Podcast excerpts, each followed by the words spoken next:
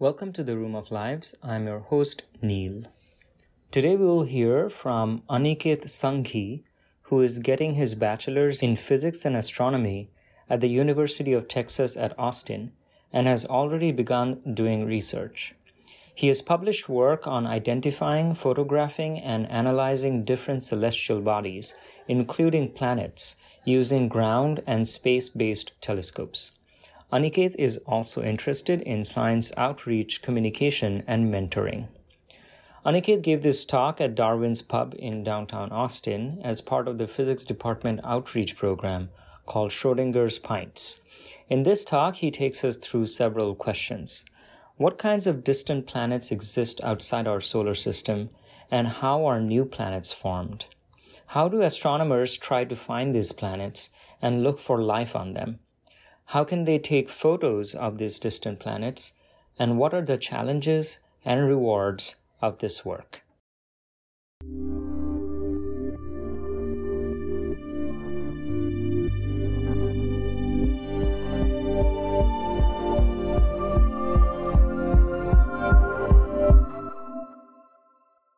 My name is Aniket. I'm a senior undergraduate at UT Austin, and the title of my talk is Photographing Distant alien worlds. Okay, so before we look at distant alien worlds, let's look at our own backyard. We have the solar system.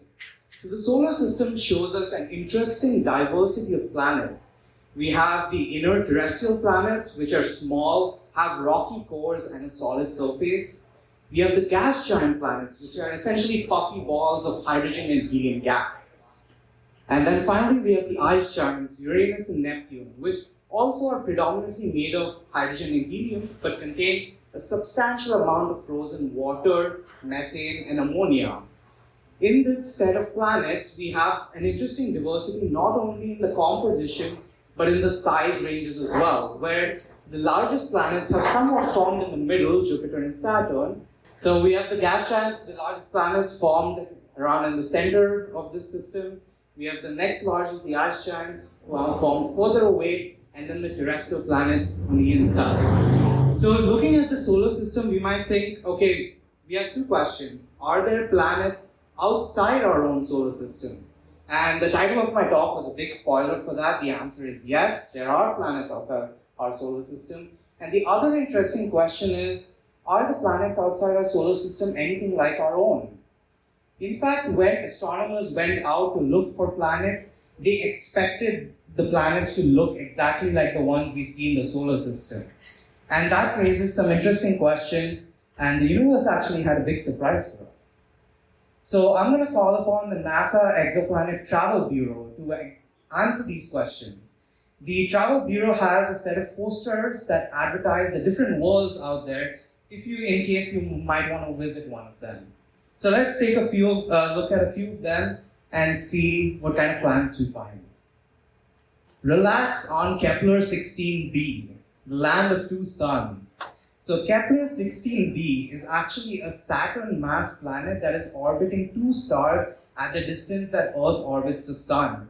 It's, it's an actual real life equivalent of Tatooine, the home of Luke Skywalker from Star Wars. Pretty cool.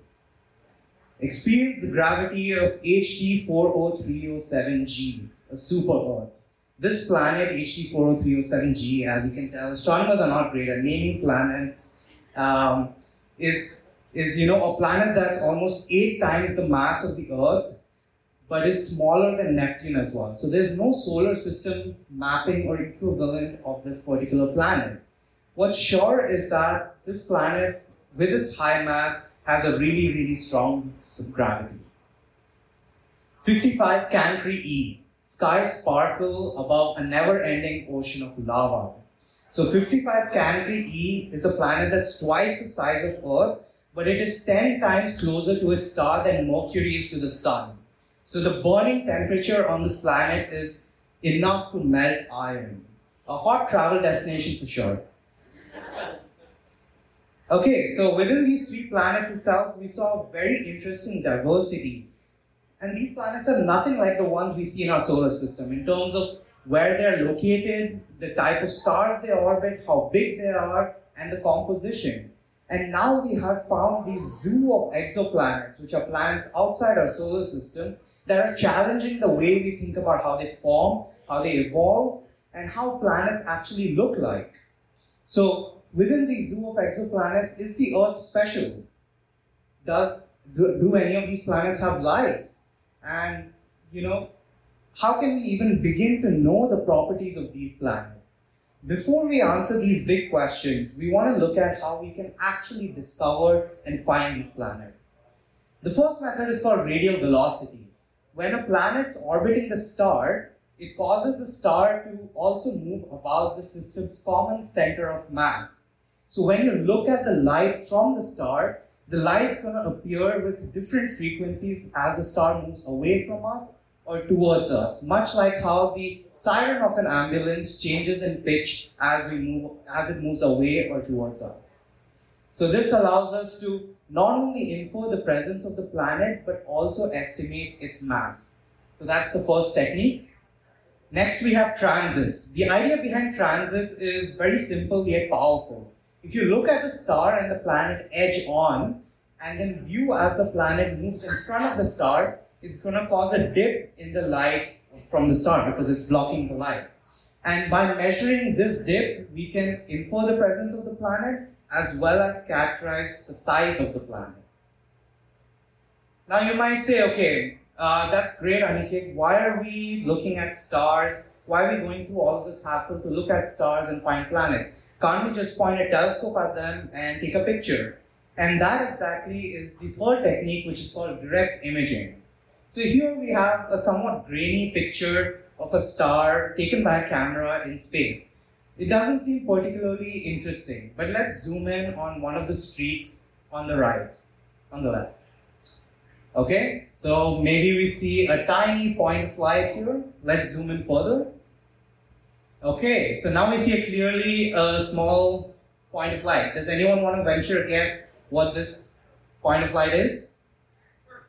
It's Earth. Yes, exactly. This is planet Earth as imaged by the Voyager spacecraft nearly 4 billion miles away from the sun, which is this bright star here on the right.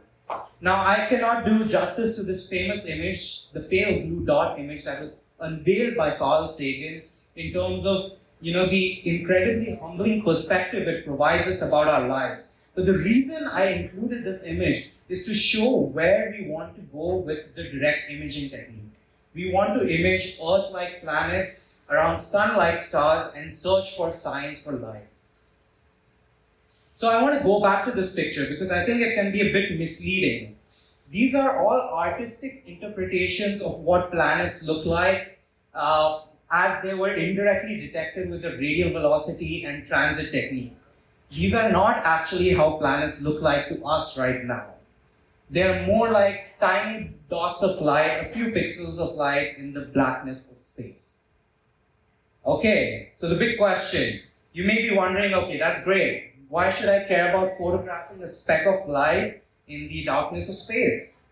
And I would say that directly imaging planets has the potential to answer two fundamental questions to the human race. The first of which is how did we come to be? So the question of how we come, came to be depends on the question of how the planets in our solar system formed. Since we cannot look back 4 billion years to our own solar system and see how the planets form, our best bet is to look at young planets around young stars outside our solar system and see them actively in the process of formation, see how they're gaining mass from the gas around in the disk and how they're growing and determine, you know, whether what kind of plants may be formed by these processes. The second big question is, is there life out there? Um, and currently, Earth is the only planet we know that hosts life, uh, but the search for life is far from over. When you're directly imaging a planet, you're collecting the light that originates in the atmospheres of these planets. By taking that light and passing it through a prism, you can separate out the amount of light at different wavelengths or colors. Now, these atoms and molecules in the atmosphere of the exoplanet that we're studying the light from imprints its fingerprint on this particular light that we receive. For example, in this figure, you can see you have these series of dips from oxygen, water, methane, carbon dioxide, ozone. These dips can allow you to characterize the atmosphere of the planet and search for indirect signatures of life. So this is where we want to go. Okay, so what's the current state of our field? What, where are we with discovering exoplanets? This is a plot of mass of the planet in Earth masses versus separation from the star in astronomical units, where one astronomical unit is the distance between the Earth and the Sun. Okay, so first I'm going to add three solar system planets, one from each of the size categories on this figure for reference. So we have the Earth here, Neptune, and then Jupiter. Now we can add all the planets from radial velocity, and then the ones from transits, and finally the ones from direct imaging. As you can see, from greater than 4, 5,000 exoplanets, only less than 50 have been directly imaged. And interestingly, these are all planets that are more massive than Jupiter, but further away in their orbit than Neptune is that from the Sun. Okay. And another interesting point regarding our main question is that there is a massive gap here if you want to be able to image an Earth-like planet. How are we going to overcome this gap? And what are the processes and research going on in this area right now? So, exoplanet imaging 101, how do you take a picture of a planet? Imaging a planet is difficult because you need to separate the light from the planet from the light of the star. And this is difficult because the planet is up to a billion times fainter than the star. It is much lost in the glare of its starlight, much how like a firefly can get lost in the glare of a lighthouse. So can anyone spot a firefly in here? No? It's right there. So, as you can see, exoplanet imaging is extremely challenging. In fact, it is so hard that this example is not even a true analogy to the problem. The actual challenge is more like if you were in Texas and the lighthouse and the firefly were in California. Crazy, isn't it? That this is what astronomers are contending with right now. Okay, so we have our star, we have a little planet next to it that we want to image. It's a little sad because no one sees him. Um, so let's make our efforts and see what we can do. A good first step might be to put out your thumb, block out the starlight, and image the planet. So you can now see the planet, the planet's happy. Okay, but there's a problem. Your friend's feeling hot from the sunlight. So they put a fan in front of you that's distorting the air, blurring the image you can no longer see the planet. So, you enlist your trusty friend to place a pair of magical sunglasses that can change the uh, that can change itself to correct for the blurriness caused by the fan, and you can now see the planet. And interestingly, this is exactly what astronomers do, believe it or not. The fan here represents the turbulence in the Earth's atmosphere that distorts the images of stars and prevents us from seeing the planets. The lenses here are a system called adaptive optics that can help correct for the turbulence and help us see the planets. And finally, your thumb is an instrument called the coronagraph. So let's look at these in some more detail. So the first step to imaging a planet is to build a telescope and then point the telescope towards a star. Now you need to collect the light from the star. So here we have a video showing the telescope collecting the light. Light is made up of a bunch of waves. So what you do is you want to send this light through a bunch of mirrors, lenses, and finally to your detector which can image. It's essentially a camera that can image the star. So you get this point source of light with a series of dark and uh, bright rings. This is called the diffraction uh, pattern of the telescope. Okay, so what happens if we introduce, uh, if we want to block the starlight? We can use something called a coronagraphic mask, which has a dark hole in the center that blocks the starlight and lets the starlight on the sides pass through. So by placing it at the focal point of the light, you can block a lot of the starlight. But because of diffraction, light can bend around at the edges of that dark hole and still get through. So what you want to do is use something like a washer which is called a Lyot stop, place that in the path of the beam, and now you've removed a lot of the starlight. As you can see, we have a very dark image. And we can now try and see what happens if we introduce planet light. Okay, so planet com light comes at an off-axis angle. That is, it passes off-axis from the starlight, it misses the dark hole of the coronagraph and it passes through the Lyot star. So now the planet signal should be visible here. But if we turn off this uh, camera, we don't actually see anything. We see a bunch of speckly features, these are called speckles, that happen because of imperfections in the telescope's mirrors and lenses. As you can see here, the planets, those are the locations of the planets, but you can't see them. So what you do is you use pistons on a flexible mirror and you push the mirror up and down to correct for the distortions in real time. That's the adaptive optics system. So when you turn on the adaptive optics system and correct for the light, you can get rid of these speckles and first you can see the brighter of the two planets. And then slowly over time you can see the fainter of the two planets. After some clever processing of this data, you can further reduce the starlight and increase the contrast of the planets and image them. So that's how you image a planet. Okay, a big warning. You're about to see actual images of exoplanets. How many of you have ever actually seen an exoplanet before? Anyone? Okay, a few physicists there. You do not count. Absolutely. That's great. Okay, so get ready. Here we have a time-lapse video of four planets orbiting the star HR 8799. The star is located at this yellow central point, and this black disk is where the coronagraph is blocking the starlight. And that allows us to see these four planets, which are more massive than Jupiter and further away than Neptune is. And you can see this is a seven year time lapse of the orbit of these planets. And I want to remind you, these are not simulations. These are actual planets outside our solar system in orbit around their star. Pretty amazing. Here's a, another really cool system, Beta Pictoris b. So, in this case, you're looking at the planet and the star edge on, such that the planet moves behind the star in its orbit for two years, it disappears, and then it reappears on the other side after a few years. So, this allows us to precisely tell what kind of orbit the planet's following around the star. Okay.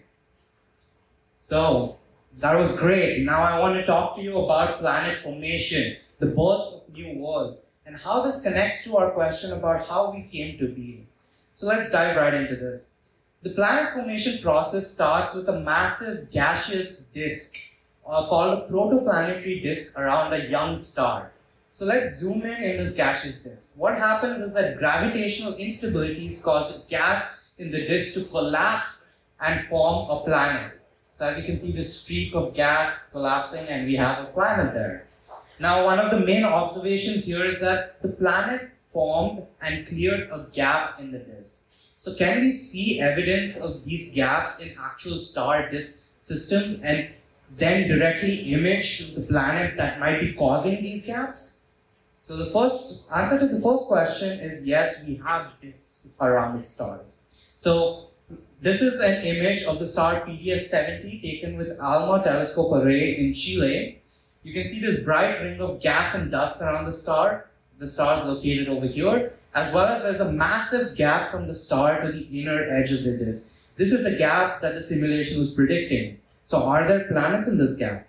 Astronomers pointed the largest telescopes and they found not one but two baby planets in the gap of this disk. PDS-70b and PDS-70C.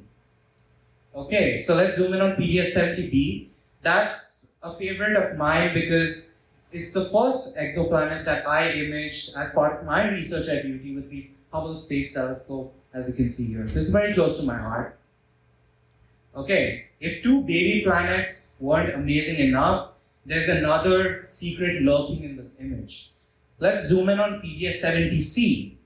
So if you zoom in on PDS-70C, you can see the planet here, along with a fuzzy blob of gas surrounding it. That fuzzy blob is actually a disk around the planet that is currently forming baby moons. So we not only have planets that have been formed here, but we are seeing the sites where moons are being formed as well. This system is really a remarkable discovery. Okay, so this was recently discovered just in 2019. And surprisingly, these are the only two exoplanets that, baby exoplanets that have been confirmed with direct imaging to date. Surveys of several other stars have not found any new baby planets. So where are they?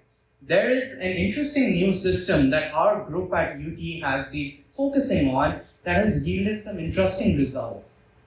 So if you would have noticed, the hawk-eyed viewers in the audience would have noticed that before a gap is cleared in the disk, there's the formation of the spiral arm.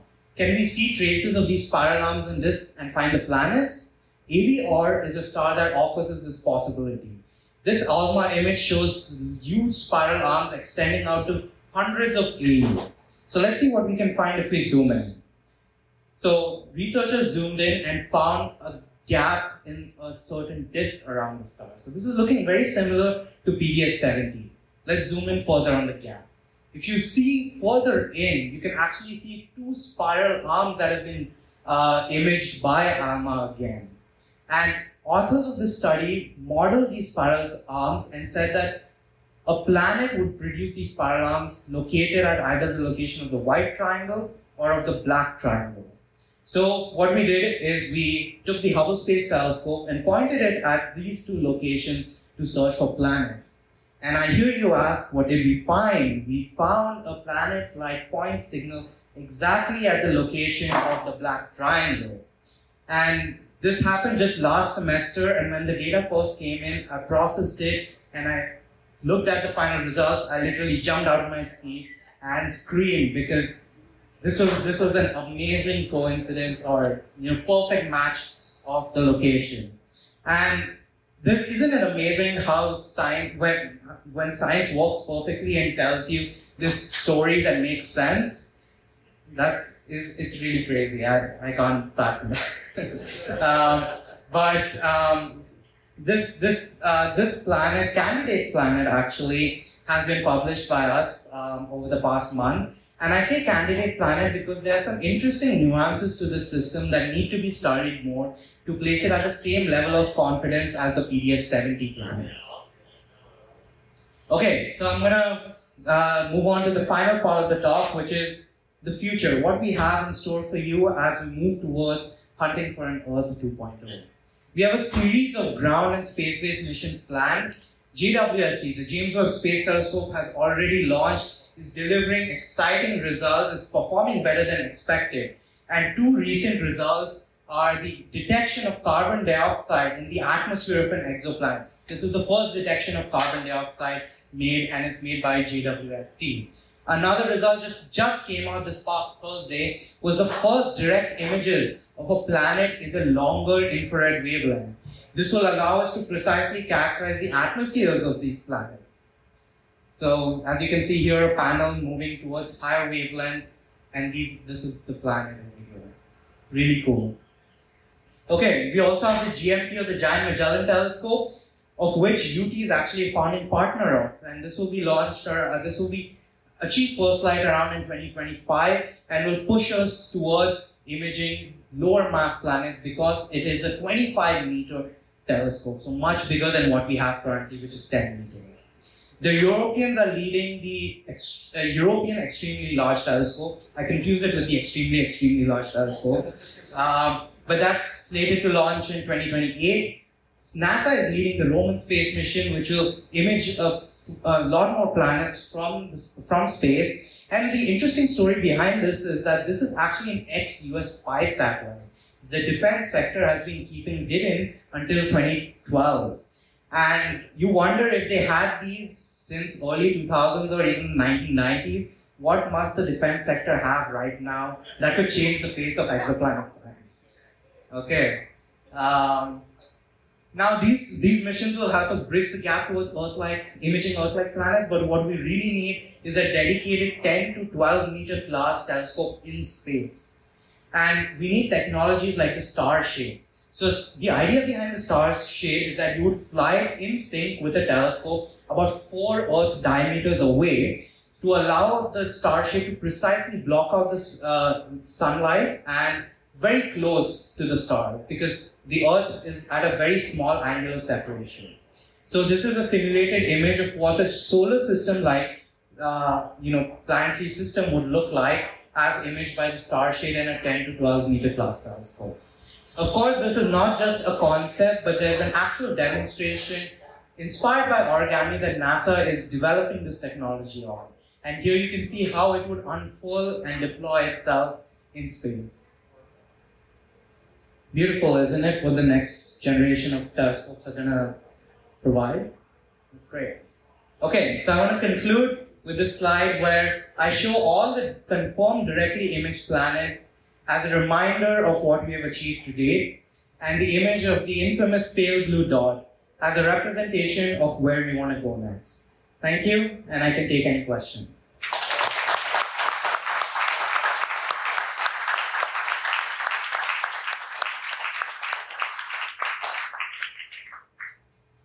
Yes. Um, I was wondering about the star shields, since those are so far apart, do we have a reliable way to communicate between the two objects? Yes, that's that's an interesting question because the main technological challenge with the star shade right now is maintaining that stability and sync between the telescope and the star shade. The star shade is designed in such a way to uh, such that the light would be blocked very close into the star. Uh, but there's again there's right now the question is still unsolved about how exactly you would fly in formation really far away and the kind of orbit you would need to put it into so that it's really stable. So that's still an unsolved problem that hopefully we'll get to very soon. Yes. Uh, so you said that uh, um, candidate planets that you can photograph when you face flags, but that was still candidate planets and some anomalies. What were those anomalies present to be amazing?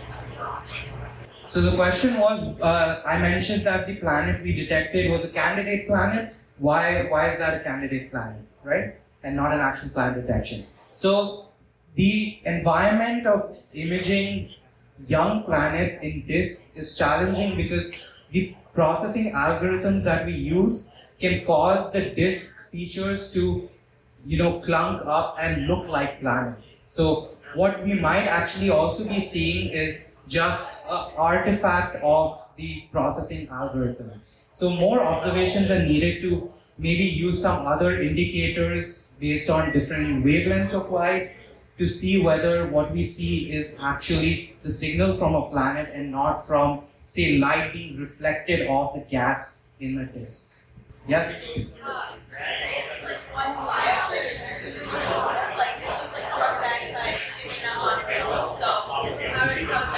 Yes, that's great. So carbon dioxide, the question was, what kind of biosignatures do we need to infer the presence of life? So as you saw, carbon dioxide was detected in this uh, very hot planet. So we already know just from the basis of where the planet is located that it cannot host life because it's not in the habitable zone of its uh, star.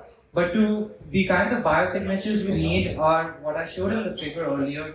Um, maybe if I go back here, we we need so we regularly detect water and carbon dioxide, uh, water in the atmospheres of planets. What we haven't gotten to is molecular oxygen and ozone. So these these particular features are the one of the main biosignatures that we would be looking for, in addition to nitrogen molecules as well.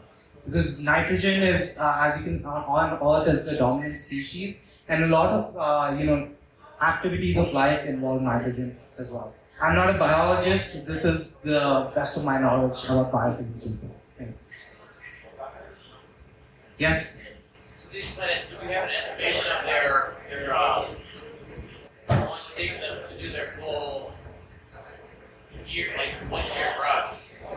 Yes. So the question was, do we have an estimate about how long it takes for the planet to orbit its star? And the methods I described earlier, so uh, you know, transit and radial velocity can tell us about how long it takes for the planet to orbit its star. Because you can imagine if I observe one dip in the transit event, then after one orbit, the planet is going to come again around and transit again. So there's going to be a second dip.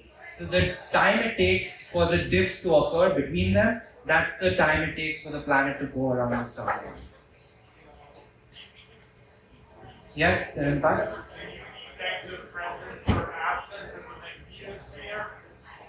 Okay, great question. Can you detect the presence or absence of the magnetosphere? Um, currently, no, but there are uh, telescope or there are research programs that are using radio telescopes to try and find planets based on the interactions of particles in the magnetosphere of those planets. So far, those programs have not yielded any detections, but it still remains a possibility moving forward. Okay, thank you. Thank you,